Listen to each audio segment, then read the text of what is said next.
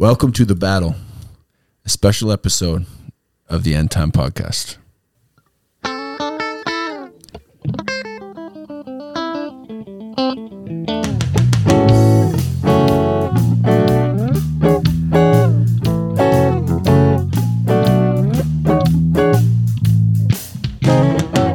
Remember, we are not on a picnic, but we're in a battlefield. Many people just think that when they become a Christian that that's all they need to do, that that settles it forever as they're a Christian and everything is going to come easy. Don't ever get that in your head.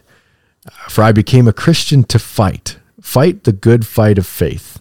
I became a Christian to get in the battle lines. We're Christian soldiers, and we've got to be trained and brought up and know all the techniques of the enemy to know how to fortify, to know how to fight the fight. And we can only do that as the Holy Spirit will reveal it to us. We cannot take what some other nation tells us when we go to war, some of their ideas, but we've got to take our own ideas the way the Holy Spirit would direct us and what ideas He would give us, because He is the commandeering chief of the army of the Christians. So, are you saying that I should take up a picket sign? Or are you saying that I should pick up a M16 and go fight? I'm not saying that at all. Many Christians, and there's many different things that go on in the world today. Truly today, and we're recording this in 2022, the world is more divided than ever on so many things. But most of those things really aren't our battle. Our battle is to stand for the word of God. It's a spiritual battle. It's a battle of overcoming the flesh that we have to fight. So, what is the best weapon to fight this battle? The best weapon is prayer and the word of God. Amen. If there's going to be a battle, there ought to be a battlefield. There ought to be a battlefield. Where is the battlefield? I'd say the greatest battle ever fought. It's right in your mind. Absolutely, it's right in your mind. Between two forces. Yeah. But you, first of all, you've got a force always on the outside pressing in, the forces of evil. But once you get born again, you got a force on the inside pushing out. That's when the battle really begins. So, if you're going to face a battle, so you must be equipped for that battle. Absolutely. You have to be equipped for that battle. What kind of equipment? Well, first, you had the word of God. You know, there's different parts to it all. There's the shield of faith, the sword of the spirit. There's the armor of God that's laid out in Ephesians chapter 6. Another part of our fight can be using the promises of God and standing on the word of God. He says, By my stripes you're healed. You stand on that and you fight the battle, not by even firing a shot, but by saying, God, you promised this and I need healing. And putting that promise before you and fighting to walk into that. Because one thing you ought to realize is that your greatest enemy is your own self. Absolutely. So what is what what what are we fighting against exactly here? Is it principalities? Is it powers? Yeah, it is. It is. The So is this- rulers. So, it's a spiritual battle here, no? Exactly. It's a spiritual battle against the rulers of darkness. Truly, there are demonic forces that want to fight with you. And I'll say this we are thought receivers, not thought generators. As humans, there's thoughts that'll come to you from Satan and from God. And it's our job to look at the word of God and quickly recognize where that thought come from. Does that thought line up with the word of God or does it not? And if it doesn't, arrest it and kick it out and take a total victory in your thought life.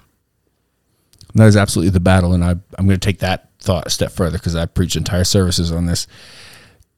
Because if that thought came from God, it will lead you to the promise. If that thought came from the devil, it will lead to perversion every time. Because in all of it, we have an equipment. We have an equipment to fight, which we've talked about the word of God. We've talked about prayer. John, you brought out, you've got a shield of faith. You've got a sword of the word, but there's also defensive equipment. There is a breastplate that goes on. It talks about in Ephesians chapter 6, a breastplate of righteousness. That is a defensive weapon. The way of living a holy life, a righteous life. It also talks about having your loins girt about with truth.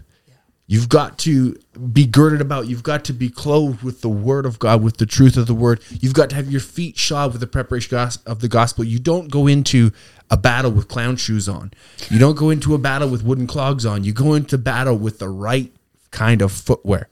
Yeah. If you talk, I've listened to several actually podcasts on different military guys and different aspects of the military where they talk about even in Desert Storm, he said they could never get the right kind of boots. Said it was just super frustrating because you got the guys they call them the remps in the back that had their all the desert boots. And the guys that were on the front lines had these old boots that just were falling apart, and you couldn't hardly get the right boots.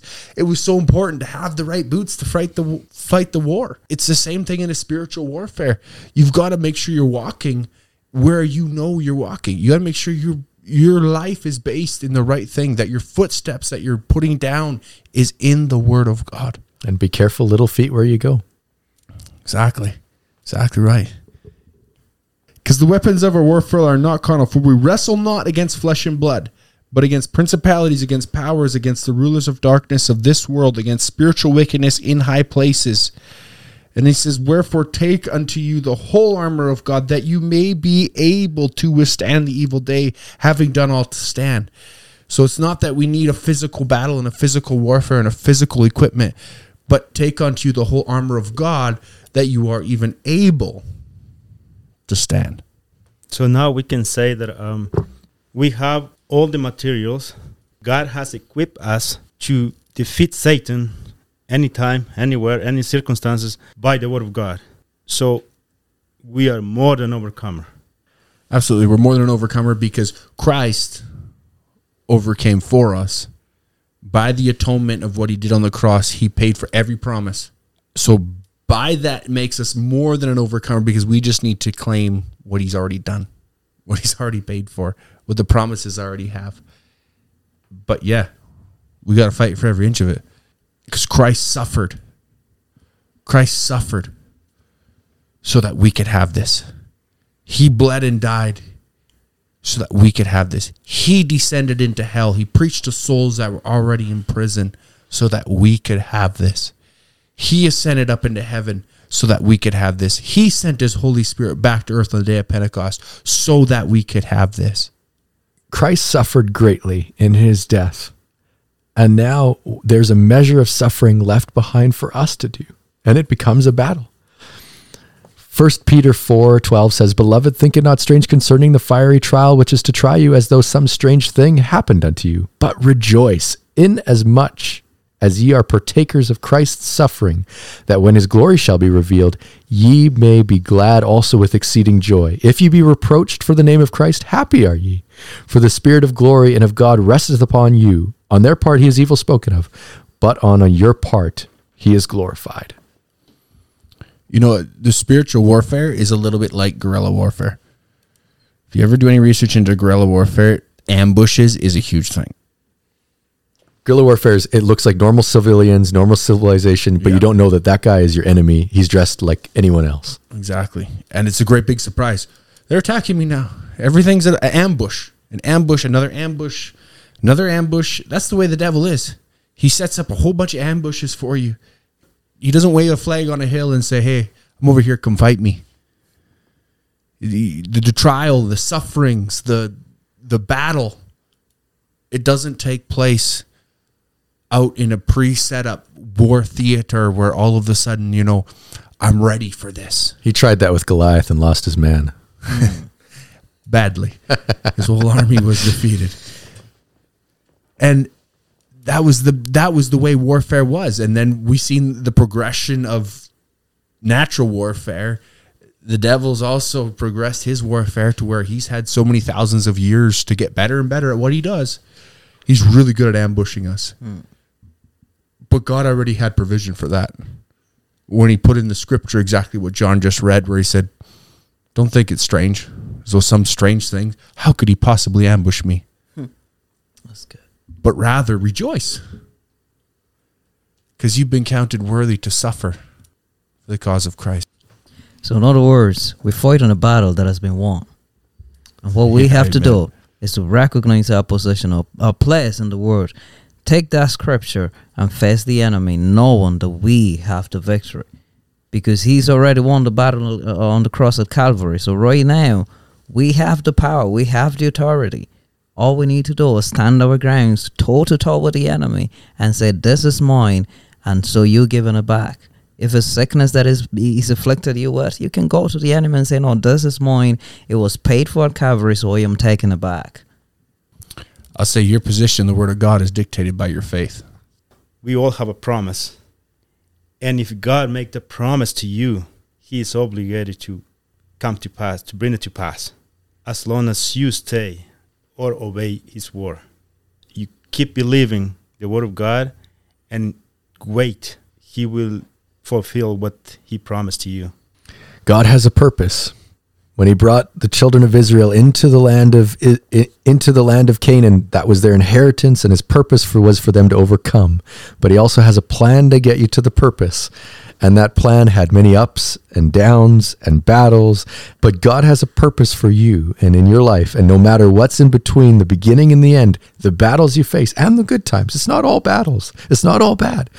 And not that the battles are bad, but they don't maybe not always pleasurable but you'll see when you look back and the victory was sweet there was a man named samson one time who killed a lion and he, that lion had come out against him. He killed a lion. And then there was a time later he passed by that same lion. And i'm paraphrasing the story quickly. But he passed by that lion.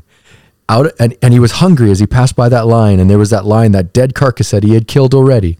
And out of that that lion there was honey. There was there was something that had come out of it. His victory became sweet to him. His trial his temptation that thing had become so sweet to him later on down the way. So the limitation lies in your faith. It's how much faith you have to take all the promises that's been given to you and apply it and put it into action. Because as we know in the scripture says in Hebrews chapter 11, faith is the substance of things hoped for, the evidence of things not seen as yet. Thank you for joining us today on the End Time podcast for the battle. I trust it's been a blessing to you and it'll help you in the days ahead. God bless you.